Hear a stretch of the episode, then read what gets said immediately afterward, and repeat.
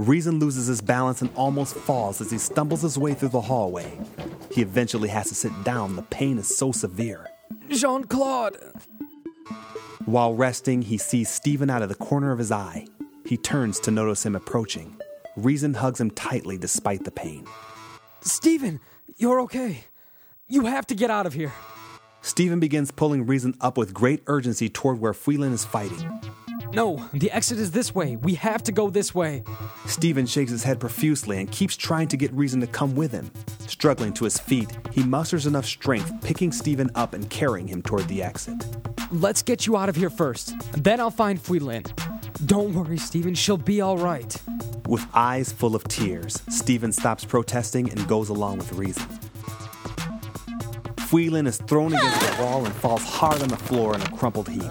She is badly beaten with cuts along her legs and arms. Mariah and Olivia are dead. Now, let's add one more to the list. Fui Lin looks up weakly.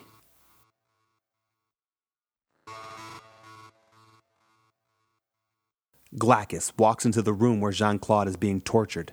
Though his arms aren't bound, he just lay there, unmoving. So it's true. Rezin is still alive. Then anything I do to you, he feels. What's so funny? Can somebody please tell me what's so funny? Jean-Claude puts his hand in his pocket and flips open the safety lock on the activation device. Rezin exits the complex with Stephen now at his side. At this point, Stephen is helping Rezin because the pain is so intense. Once they are far enough away, Rezin stops and takes a knee. Okay. You stay right here, and I'll find Fui Lin and Jean-Claude. Stephen grabs his hand, shaking his head profusely in an effort to keep him there. I'll just be a minute. I know where to find them. Just as determined as he was when he first tried to take Rezin to help Fui Lin, he is that determined right now to keep Rezin right where he is. Stephen just keeps shaking his head and pulling on Reason's arm. Tears pool in his eyes and Rezin can finally sense his desperation. Stephen points at the watch on Reason's wrist. But how do you know? Rezin realizes that Stephen couldn't have known that they have just rigged the entire complex with C4 explosive. He pauses in wonderment. Manitouk walks up to the broken and beaten Fui Lin with sword drawn.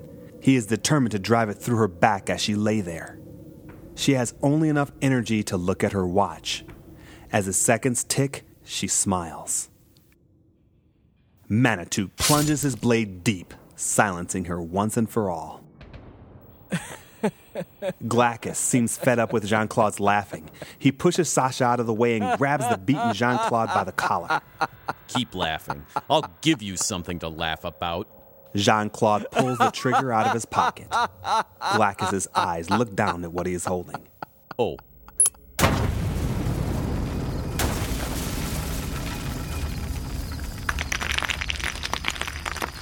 Key areas on the complex simultaneously explode inside and outside the building.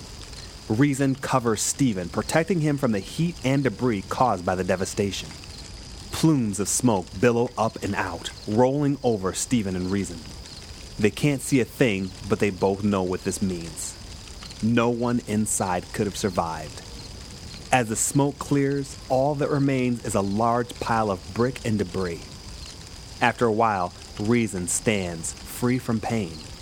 He takes Stephen by the hand. Tears form as he realizes that he is the only surviving member of the opposition. I'm sorry about Fui Lin. I know that she took care of you, and that you were her helper. I know that you loved her. I did too, and Jean-Claude as well. But you understand what happened here, don't you? Rezin kneels so that he can see Stephen at eye level. We did stop the unleashing, but only for a time. If the death of Glacchus is a sign that the Antichrist is here, then our work isn't done. It's just that the Antichrist, whoever he is, will not have the benefit of the Dominion Empire to do his dirty work. But according to the Bible, he won't need them anyway. Maybe we weren't assembled by God to stop the unleashing after all. Maybe we were brought together to bring down the Dominion Empire. Only God knows. Well, don't worry, Stephen. You're not alone. There's still a handful of us left. Rezin looks up at the red sky and prays. Lord, may the soul of Fui Lin and Jean-Claude rise up to heaven. One day, I know I'll see them again. But not today.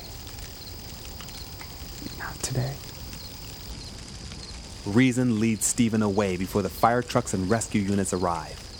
His bittersweet victory keeps him silent as he goes. But along the way, a slight smile comes from the knowledge of knowing that he'll see Susan once again.